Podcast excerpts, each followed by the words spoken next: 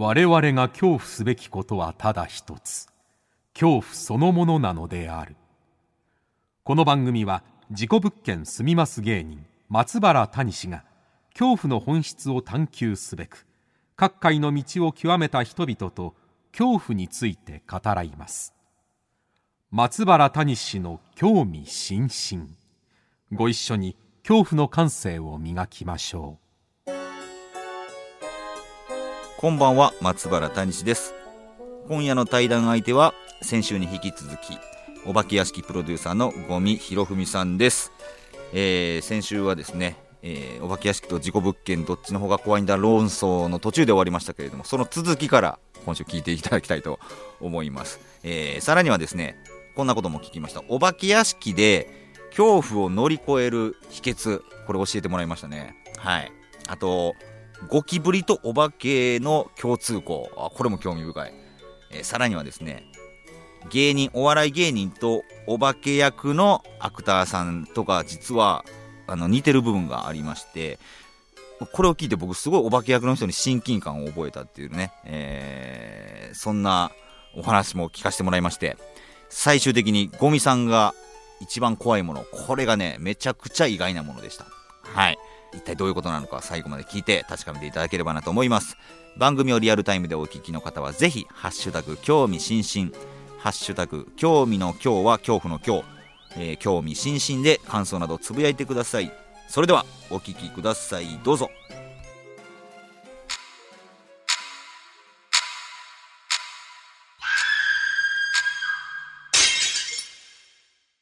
はい先週に引き続きまして今夜もお化け屋敷プロデューサーの五味博文さんと恐怖について語らいます。よろしくお願いします。よろしくお願いします。あのー、ちょっと先週の終わり際にですねえー、ちょっとお化け屋敷の方が怖い事故物件の方が怖い論争がちょっと始まってしまったんですけれども、はい、えー、これそのいや事故物件より僕は本当お化け屋敷の方が怖くてですねえー、な、なんでしょうね。もう、めちゃくちゃ、いかに人を怖がらせるかを吟味して出来上がったものが襲いかかってくるので、はい、もう、だから僕、だからちゃんとゴールできたことはあんまりないんですよね、本当に。ああ、なるほど。でもそれが僕は非常に不思議で、まあ吟味して確かに作っていますけれども、でもそれは人が作ってるもんだし、あの人がやってるものですから、まあちょっと引いてみれば、あのまあ作り物っていうふうに思えるわけですよね。で、確実に、逆に確実に襲怖いことが起こるって分かってる方が、はい、怖いことが起こるか起こらないかわからないけれども、うん、やがてどっかのタイミングで起こるっていうよりは僕は気が楽な気がしますけど、ね、えー、あそうかな そうかそうなるのかなでも大体そのお化け屋敷なんて非日常的な空間じゃないですか。はいはいはい。非日常ですから、はい、まあそこから出たらもう日常に戻れるわけじゃない。うん、あ終わったらそうですね。松村さんはそれが日常なわけじゃないですか事故物件ってそうですね。そこで寝泊まりして、食事したりするって日常がそこで繰り広げられるっていう、はい、日常に恐怖がやってくるわけですからそっちの方がはるかに嫌ですよ。いやいやでもお化け屋敷から早く事故物件戻りたいですもんね、もう。全然戻りたい。早くあっちの別にいつ来るかわからん怖さの方が楽やって思って戻りたくなっていやこれは僕はもう全然わかんない。もう本当にもうリスナーの方にあのアンケート取りたいぐらいです。どっちが怖い？みたいな。本当ですか？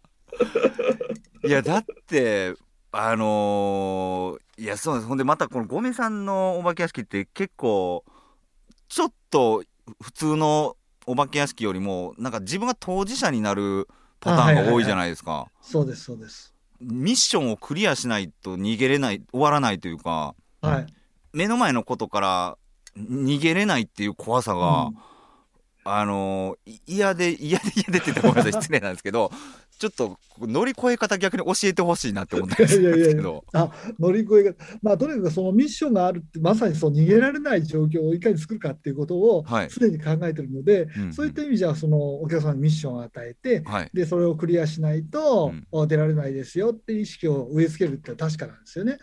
でそれをこうなんていうかな、えーと怖い人があ少しでも怖くなく過ごせる方過ごせるとか体験できる方法っていうのは、えー秘訣として一つ教えするあと、自分よりもうん。怖がる人と一緒に入るってことですね。えーえ頼れる人いなくなるんじゃないですかそれああいやあのね。逆ですよ、え自分が頼れる人になるっていうことです。えそれがー大事。自分が頼れる人間になるんだはははそういう意識を持つっていうことですね。えー、それが恐怖を乗り越える秘訣なんですか？で相手がこう悲鳴を上げてる様子っていうのを客観的に見ちゃうじゃないですか。はいはい。でその客観的な視点っていうのがちょっと怖くなくなる視点なんですね。ああ客観的。そう。お客さんは実はあの松村さんどういう意識はい。で体験されてるか分かるんですが、多くのお客さんの場合は入る前に作り物だ作り物だって一生懸命自分の中で思うんですよね。はいはいはいはい。呪文のようにこれは作り物で、はい。中でえー行っていることは本当にえー起こることではなく全部フィクションなんだっていうふうに思って思い込んで思い込もう思い込もうとして入るわけですよ。はいはいはい。でそれは客観的な意識なんですけれども、うんまあ客観的に言ってそうですよね。作り物ですから。はいはい。でところが中に入って想像力が働いてくるとどんどんどんどんこう視野が狭くなってきて、はい。えー目の前にいるそのお化けの人形が本当のお化けのように見えてしまう想像力が膨らんだこの主観的な世界にどんどん入っていくわけですよ。はいはい。でこの主観的な世界にどんどん入っていっちゃうともうどんどん怖くなっていってしまう。でどうかのタイミングでこれ客観的な視点にもう一回戻してやる。そうすると少し怖さが減ってくんですね。でこの客観的な視点に戻すいい材料っていうのが、はい。自分より怖がってる人間が悲鳴を上げてるその姿を見るっていうのが自分が客観的になれるそういうタイミングへを生えむんですよ。はあ伝播するとかじゃないんですね。伝播しちゃう方もいらっしゃいますね。しちゃ。う方もいるんですね。だからそこをなんとか抑えて そう客だから観視するんだと。あのー男性のお客様がよく女性を守って「あ。うん俺がいるから大丈夫」って言ってるのははい。あれはそういう方法なんです。自分が怖くならないためにうん。それを言ってるんですよ。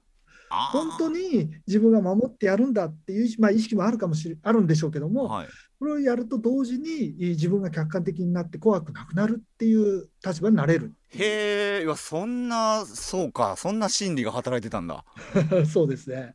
へえいやちょっとめっちゃ目から鱗ですねこれは。いやだから僕は僕自身怖がりなんですよものすごく。え怖がりなんですか？あ僕ものすごい僕怖がりです。だってさっきの自己物件の話もそうですし。いやいやそれも意外やったんですけど、はい、そのお化け他の人のお化け屋敷行くのも怖いんですから他の人のお化け屋敷怖いんですか？怖怖いですよも 怖い入りたくないですもん。あそうなんですね。怖くてしょうがない。えゴミさん自身その他のい。ろんな方のプロデュースしてるお化け屋敷だったりとか、まあね自分のプロデュースした以外のものってはい。ちゃんと体験しま体験しに行くんですね。行きます行きます。やっぱこ怖いんですか？怖いですよ。もう行きたくないですもん だからお化け屋敷の前でどうしよう入るかろうか入るまいかってこう行ったり来たりしてる人みたいなもんですよ、あ。もう常にどうしようかなと思ってこう嫌だなと思いながらはい。あーまあ入ろうって言って入るんですけどもはい。そういう時にあのうちの家内がすごい怖がりなのでああそこでまた？そうなんですよ。だの。から そう。彼女を連れていくと怖くないへえ。ああ面白いそうなのか。だからあの本当に自分の身に染みて、そうんのさっきの話っていうのは、はい。ああそういうふうな意識になるんだなっていうことが分かりますね。あ面白い。えへーえそのそのお客さんの割合として、まあ、ええ。カップルで来られる方多いかもとは思うんですけどそのはい。女性と男性でどっちの方がお化け屋敷好きだったりするんですかね、もう絶対女性です。やっぱ絶対女性なんだ。もう絶対女性の方が好きですね。はあ、あの本当にあってこうキャーとか悲鳴を上げるのも女性ですけれどもうん、楽しんでるのも女性ですよ。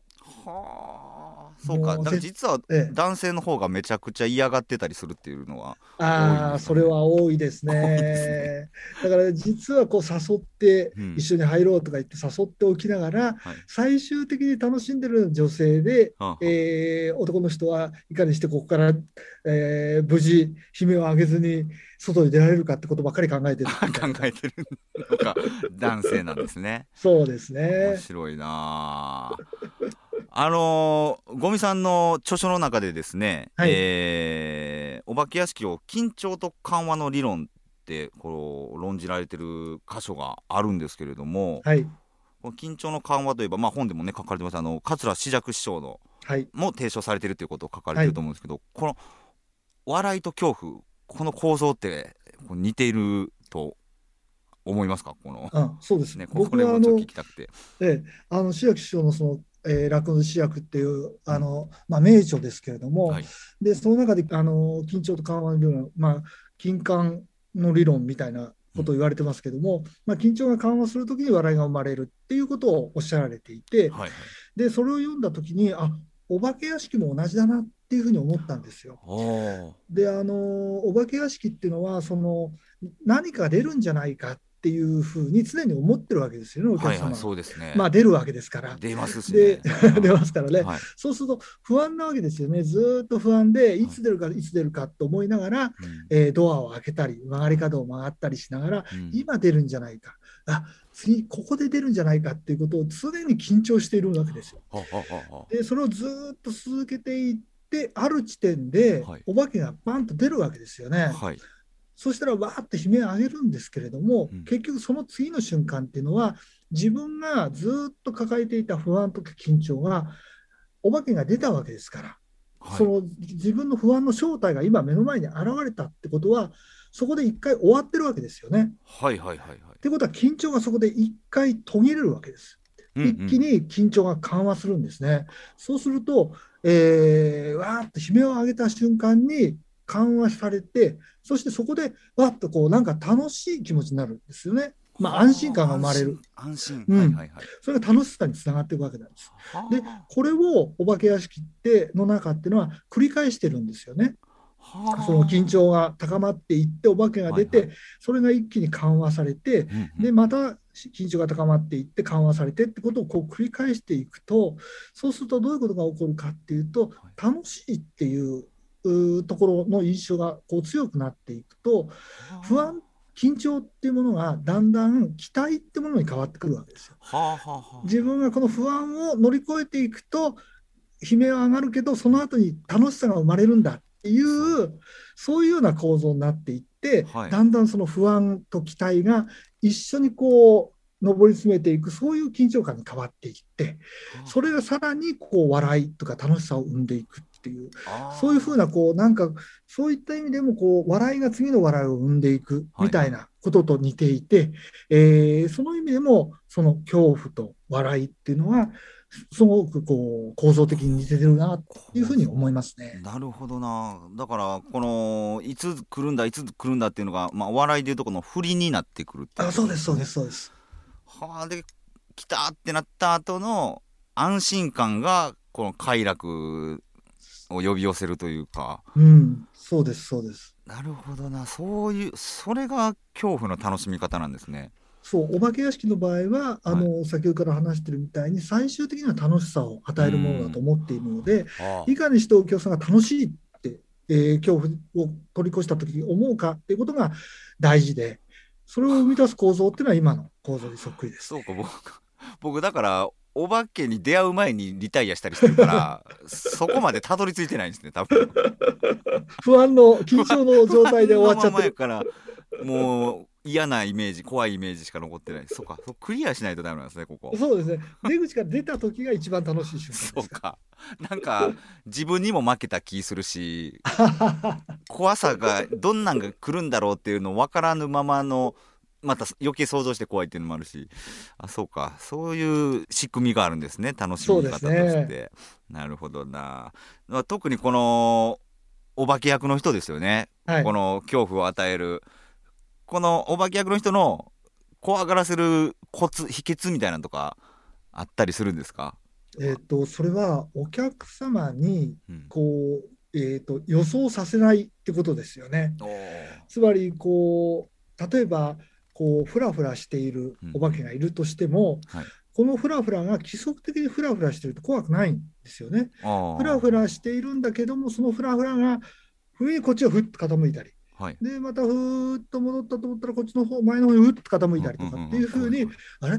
これ、どういう規則性なの？わかんないみたいなことが、あの予想できなくて不安を生んで、だからこう、不意に動いたりとか、はい不意にスピードが変わったりとかっていう風なお客様に予想させないっていうことが怖がらせるコツっていうことになりますね。確かに。これって多分ご本にも書かれてたと思うんですけどゴキブリの怖さに似てるんじゃないかみたいなことを確か。そうですそうですそうです。もうその予想できないっていうところがはい。嫌ですよね。あとスピード感があるってところが嫌ですよね。あスピあ速いお化け怖いですよね。そう速いゴキブリゴキブリ速いのも怖いし。で急にと飛んだりするのが一番怖いじゃなあいですか。怖い。飛んで飛ぶんだけはやってほしくない。はい。そうです。しかも飛ぶのがうまければいいのに飛ぶのが不器用じゃないですか、あ。あのゴキブリって。だからどっちへこう飛んでいくか分かんないっていうのが、はい。避けられなくて怖いや怖いですよ。向こうもぶつかりたくないやろうにぶつかってくるから。ねえ。いや飛べるんやったらちゃんと避けろよって思う。そうそうそうですよね、はい。普通トンボとかだったらスッとぶつかることないですもんね。そうですね。飛ぶのがうまいっていうものは、うんトンボはぶつからないなゴキブリぶつかりますかいやそうらねあれ嫌なんですよね。あとセミセミがこう夜、えー、バタバタこう飛んでる時とかも、はいはい。も怖いですよね。怖いです怖いです僕もセミによくぶつかられるんですよ。あぶつかりますよねセミってね。セミ嫌なタイミングでぶつかるんですまたあの なんかおお墓とか行ってる時とか心霊スポットに行ってる時とかにセミぶつかってくるんですよ。もうやめてほしいんですけど。これはむちゃくちゃ怖いじゃないですか。そうねもううわセミかよって思うけど なんで今やねんっていうのが。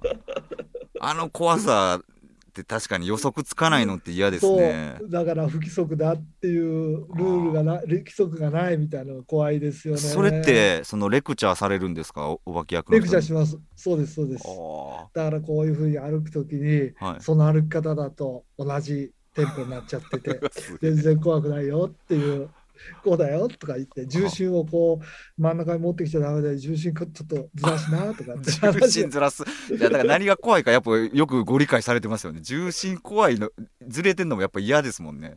ずじゅ まあ、本当のお化けってどうなんですか？重心ずれてるんですかね？いやいや僕もちゃんと見たことないんで分かんないですけどなんか不安になりますよね。あの不安定な普通ピッとた人間じゃなさっていうのは確か多分。ああなるほど。ああねえこのお化け役の方ってそのどういうモチベーションで やってるんですかね？その怖がらせることに喜びを覚えてるのかいやいや、それはモチベーションはやっぱり喜びを感じてますよね。ああ感じてるんですか？ええもちろんそうです。あのあと、その、やっぱりなんていうかな、お客様が、あのうんほとんどはあの芝居とか舞踏をやってる人間がキャストをやるんですけれども、はいはい。あの普通舞台の上で大勢のお客様を相手に演じていくわけじゃないですか。はいはい。そうすると反応が、あのまあな、なんとなくは分かるにしても、うん。お化け屋敷みたいにストレートには分かんないわけですね。はいはいはい。お化け屋敷っていうのはもう目の前にいる2人とか3人のお客様と自分との関係性でやっていくのであそうすると自分の演技によっての反応が如実に分かるわけですよね。でそうするとしかもその相手っていうのは常に変わるわけじゃないですか。毎度毎度変わっていって、はいはいはい。で毎度毎度違うお客様を相手にしながらこのお客様だったらあ。こう言ったら反応するんじゃないかってことを常に考えて頭の中で想像しながらはい。やる。で、それがうまくいく。そうした時に喜びが生まれるっていう、常に演技、演技をこう考え続ける。それでそれを試す。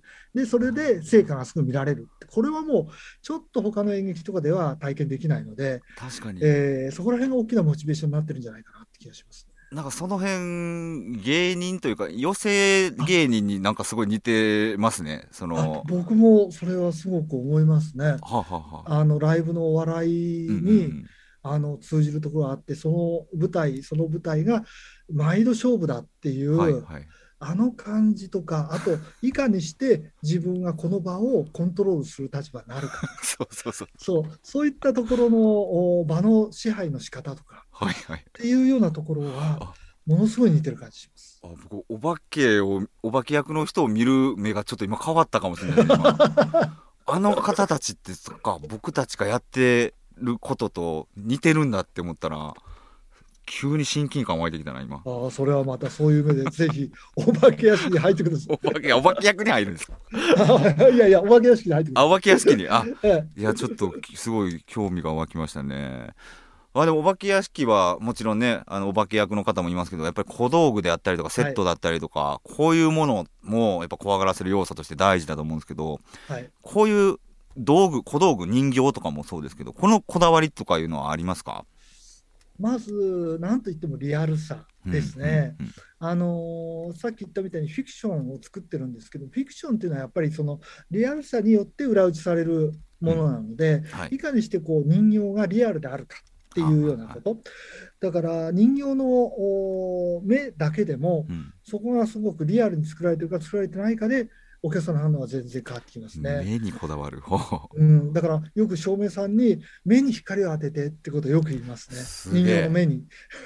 確かに見られてる感覚嫌ですもんね人形にそうなんですよね。で、あとはまあ小道具なんかはもうすごく生活感がある感じ。で、ああのーよく言うのは、あのすごく小道具を飾るんですけれども、はいあの人間って生活してると、あ、引っ越そうと思うと、うん。え、こんなにたくさん自分荷物持ってたの？っていうふうに驚くじゃないですか。驚。きます。はい。だから準備する時も、えーこのぐらいで大丈夫だろうって思ってる倍ぐらいを用意してくださいっていつも言うんですよ。はあ。そのぐらい入れないと、あの自分、え、こんなに荷物持ってたの？って、あの感覚にならないんですよね。うわすごいとこ着目されてますね。だからそういうふうにしリてこう、リアルを追求していく。しかもその少し古い感じのリアルさ。はいはいですはいね。今のこう新しいこう住宅のうん。例えばその、えーなんとかハウスみたいな、はい。そういうような生活感だとあまりそう怖くないのでちょっと昔の、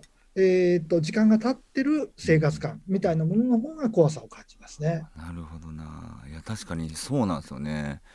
結構事故物件とかってめちゃくちゃ綺麗にリフォームされてたりしてまあまあそれが違和感だったりもするんですけど、え。やっぱその怖さよりその違和感より古い古民家がそのまま事故物件になってるところに住むってはいいうはいことの方がやっぱ嫌ですもんね。嫌さは。いやそれはあれですもんね。あのもう前に住んでた人とかの痕跡って、その痕跡って悪い痕跡とかじゃなくて生活感とか、はい。当然残ってるわけじゃないですか。はい。でそういうものが、あのそもそもお人間を感じさせる、うん。人の気配っていうものを感じさせるので、はい。えーそれが怖さにつながっていくんだと思うんですよ。はい。逆に言っちゃえばその、えー、と中古物件をリフォームするっていうのはそういうふうなうん。なんかこう怖いなっていうことを払拭するためにリフォームしてるっていう言い方もできますよね。そうですね。確かにうん。確かに確かに、異様に綺麗だったりするんですけど、ね。はい。まあ、こういういろんなアイデアだったりとか、まあ、演出の細かい、えーこだわりとかいつ思いつくというか考えてらっしゃるんですかねこの発想は。まあその人と違って一年中まあそのそういうこと考えてる人間なわけですよ。はいはいはい。ですから日常的にそのお怖いことを考えてるし、はい。なんかを見ていてもこれが怖い演出に使えるんじゃないかなっていうふうに、うん。えー見る目を常に持っちゃってるので、はい。まあそういった意味ではぬ日常的にそういうう意識になっちゃってますっていうことなんですけれども、うん。ただそのそうは言いながらも何かこう考えなきゃいけないこのプランを考えなきゃいけないっていう時はまああの僕の場合は本当に長いこと考え続けるっていうことをして、はい。ででもこうアイデアが浮かぶ瞬間っていうのはその考え続けていた後になんかこうお風呂に入ってる時とかその意識をちょっと変えて脳をちょっと別のところに持ってったその瞬間みたいな時にはいはい。そうずっと考えていたことが何かにプッとこうつながってアイデアになっていくっていうそういうことが多いですよね。ずっと考えてるんですね。僕ね本当ずっと考えてるんですよね。だから今のね時代だと、まあ、コロナ禍で結構ね、い、ろんなアトラクションだったりとか、まあ、エンターテインメントのやり方ってちょっとやり方を変えないといけないっていうのを皆さん考えてらっしゃると思うんですけども、お化け屋敷もコロナ禍でなんか変えなきゃいけない部分とかずっと考えてますか？いや、まあ、昨年はあのほとんどお化け屋敷ができなくって。でまあ今年はできるようになったんですけどそれでも当然こういう状況なのでうん。いろんなことを考えなきゃいけないっていうようなあーそういう事態にはなってますね。で一つはまあ去年やっったのはオンラインであ。そのお化け屋敷を楽しんでもらうっていうようなそういうような新しい試みっていうのはやオンラインお化け屋敷ですか？はい。はい。だからそういうものとかですね、はい。あとはそのいかにしてその密にならないように例えばうん。屋外で、えーお化け屋敷があったらあんまりこう、えーあとなんですかね空気の換気とかそういうこともあんまり考えずに済むとかですね。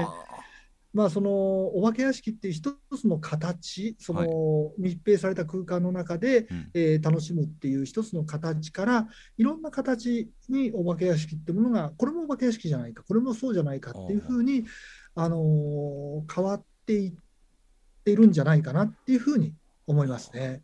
えーでもこの一つの恐怖を作り上げる要素として密というか密室、密閉空間があるとあの本に書かれてたと思うんですけど、これを取っ払うってまたちょっと大変じゃないですか？だ大変です、大変です。です。だから、あのーこういうコロナ禍が、えーもしねうん、今後収束していったとすれば、当然ながらそういう昔の形には戻っていくとは思うんですけれども、うん。あのそうでない、それとは別に、あの例えば屋外でやりましょうって言ったときには、はいさっき言った、その、なんていうんですかね、しえっと、想像力が働いてものすごく怖くなるっていう意識っていうのが、多少やっぱり薄まってくるんですよ。はいはいはいで薄まってくるんですけれども、やっぱりそれでもお化けが現れる場所とか、うんお化けがいる場所っていうのはやっぱり怖いんで、あのそのなんていうかな、主観と客観の幅がものすごく広くなってるっていう感じがするんですね。はいはいはいだから、も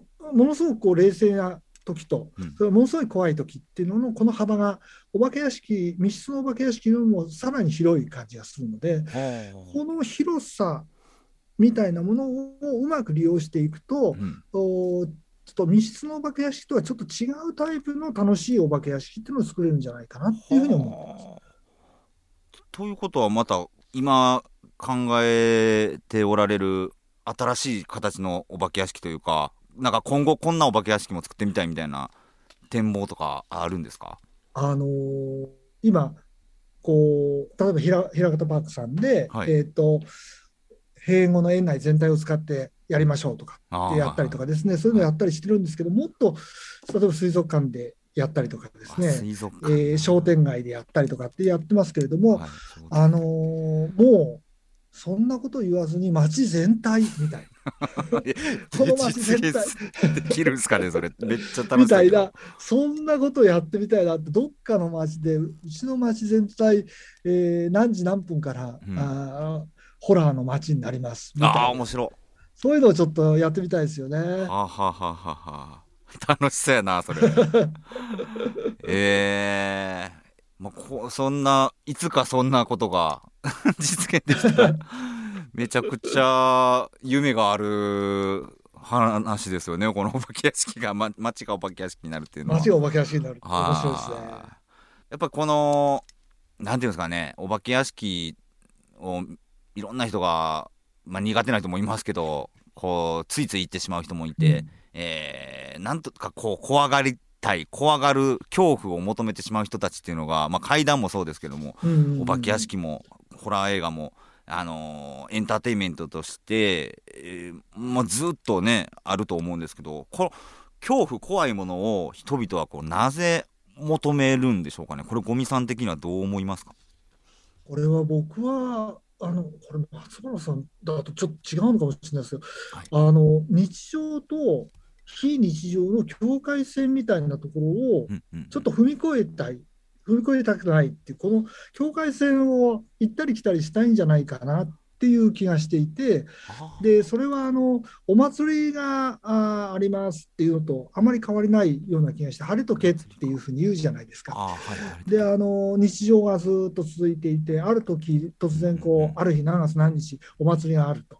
で毎年何月何日お祭りだと。そうするとその時に街が変わっていくわけじゃない。まるっきりそのはいはい。日常の空間からまるっきり変わっていって、はい。で、それって僕、子供の時に、あの、お祭りが怖いなと思ったことがあって、大人、大人たちがはい。全然違う格好をしたりとか、はい。違うふざけ方をしたりして、うんうん。こう、こっちにやってくるわけですよ。はいはい。で、近所のその、なんかこう優しいおじさんがはい。なんかちょっとこう変わっちゃったりとかするっていう。それは長野県のお祭りですか？ああ変わるっていうかそのなんですかねえっ、と普通どこのお祭りでもちょっとこうテンションがあわ上がっちゃったりとか。そっか。ああはいはいはいはい。あなんかいつものおじさんじゃないですよねいつものおじさんじゃないっていう、はい。そういう非日常的な時に喋りかけてきたりとかしでますきたりとかするじゃないですか。それがええ大人こんな風に変わっちゃうの？っていうのが怖くって。それが怖かったんですよ。で晴れとけってつまり非日常と非日常非日常になった瞬間だと思うんですよね。はいはいでそういうようなこれをずっと延長していったところにこうお恐怖怖いものを聞きたいっていうようなことがあってで、えっとそういうなんか人間が普段見慣れてる風景がちょっと変わったりとか、はいえっと普段こういうふうに接していた人が別の顔を見せてきたりっていうそこら辺のちょっと違うものが見えた瞬間っていうものをがあのワクワクする瞬間でうん。怖いけれどもワクワクする瞬間ででもそのためには絶対にその後に日常に戻ってこられるって保証がないとそれはやりたくはないんですけどね。あそうか。戻ら戻る戻らないと。戻らないと。戻る前提があるからこそ楽しめる。戻るぜそうですね。だからそれを一歩踏み出して一歩戻れるっていうふうにしてこう踏み出していく人もいれば3歩踏み出して3歩戻れるっていう人もいる。3歩踏み出して3歩戻れるって人は結構怖い体験怖い話までた楽しめる。でも半歩で戻れるぐらいの人はもうちょっとそれ以上話聞いたら私もう夜トイレ行けなくなっちゃうからやめてってトイレ行け行けなくなるっていうのは日常がもう非日常になっちゃってるっていうそのことを言ってるわけですから、だからそのそういうふうにならないようにつまりトイレには行ける。はい。夜のトイレは行けるっていうぐらいで怪談話を楽しみたいっていう。そこら辺の非日常と日常の境界線をギリギリのところでこうせめぎ合いたいって気持ちが怖いものを見たり聞いたりとかしたいっていうそこら辺の心理なんじゃないかなって気がしますね。なるほどな。わでもそれ聞いてあのー僕多分事故物件住んでるのが非日常のはずが結構日常になってしまって そうでてすそうです。でお化け屋敷行くことが今多分非日常になってるっていう変なこことになってるんですけどなんか多分う 一般の方から見たらちょっと変なんですけど今ゴミさんがおっしゃったことにすごい通ずるなというかなんかおお化け屋敷の恐怖をに踏み出せない自分がいて事故物件住んでるくせに。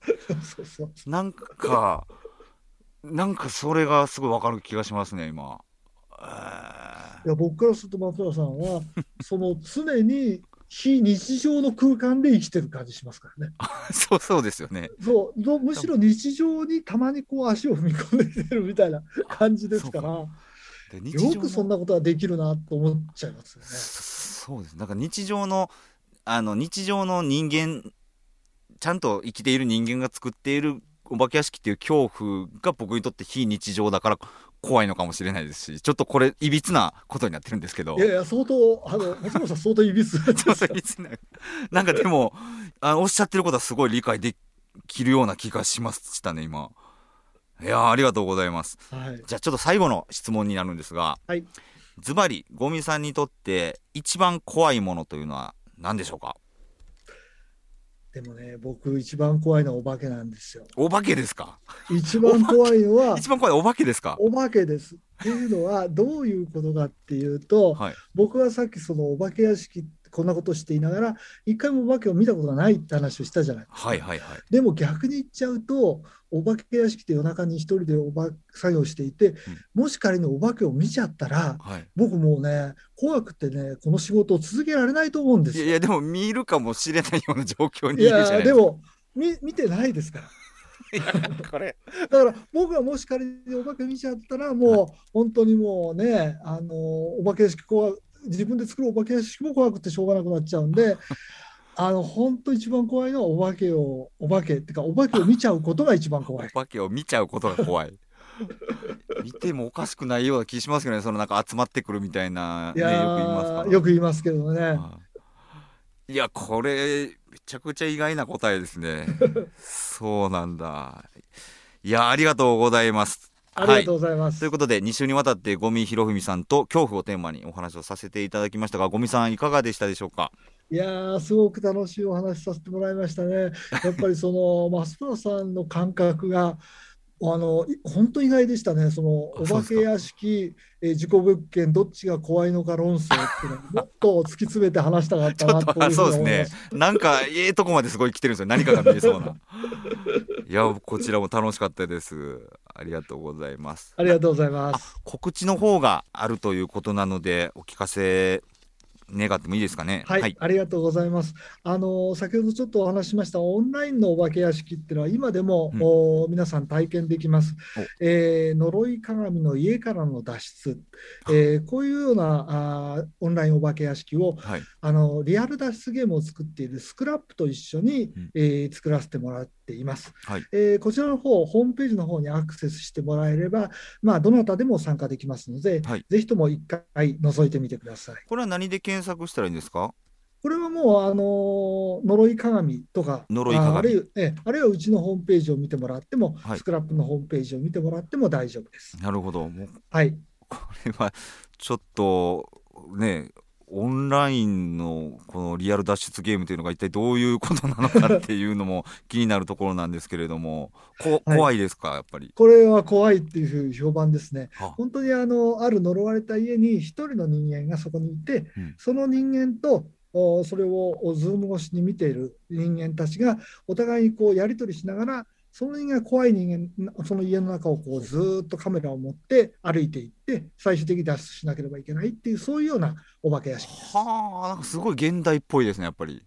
そうですね。ズームでつなぐじゃないけど、このででも時間的にはリアルタイムでつないでるのであリアルタイムなんだえだからあのお客さんがこうやってとか右見てとか言うと中の人が怖い家の中で右の方にカメラを振ってみたりっていうふうにそういうふうにやっていくってことですね。よく考えられてますね。いやこれ面白そうですね。ちょっとぜひとも皆さんも検索してあの体験していただきたいと思います。はい。では2週にわたって、えー、ゴミさんにお話を伺いました。ゴミひろふみさんどうもありがとうございました。どうもありがとうございました。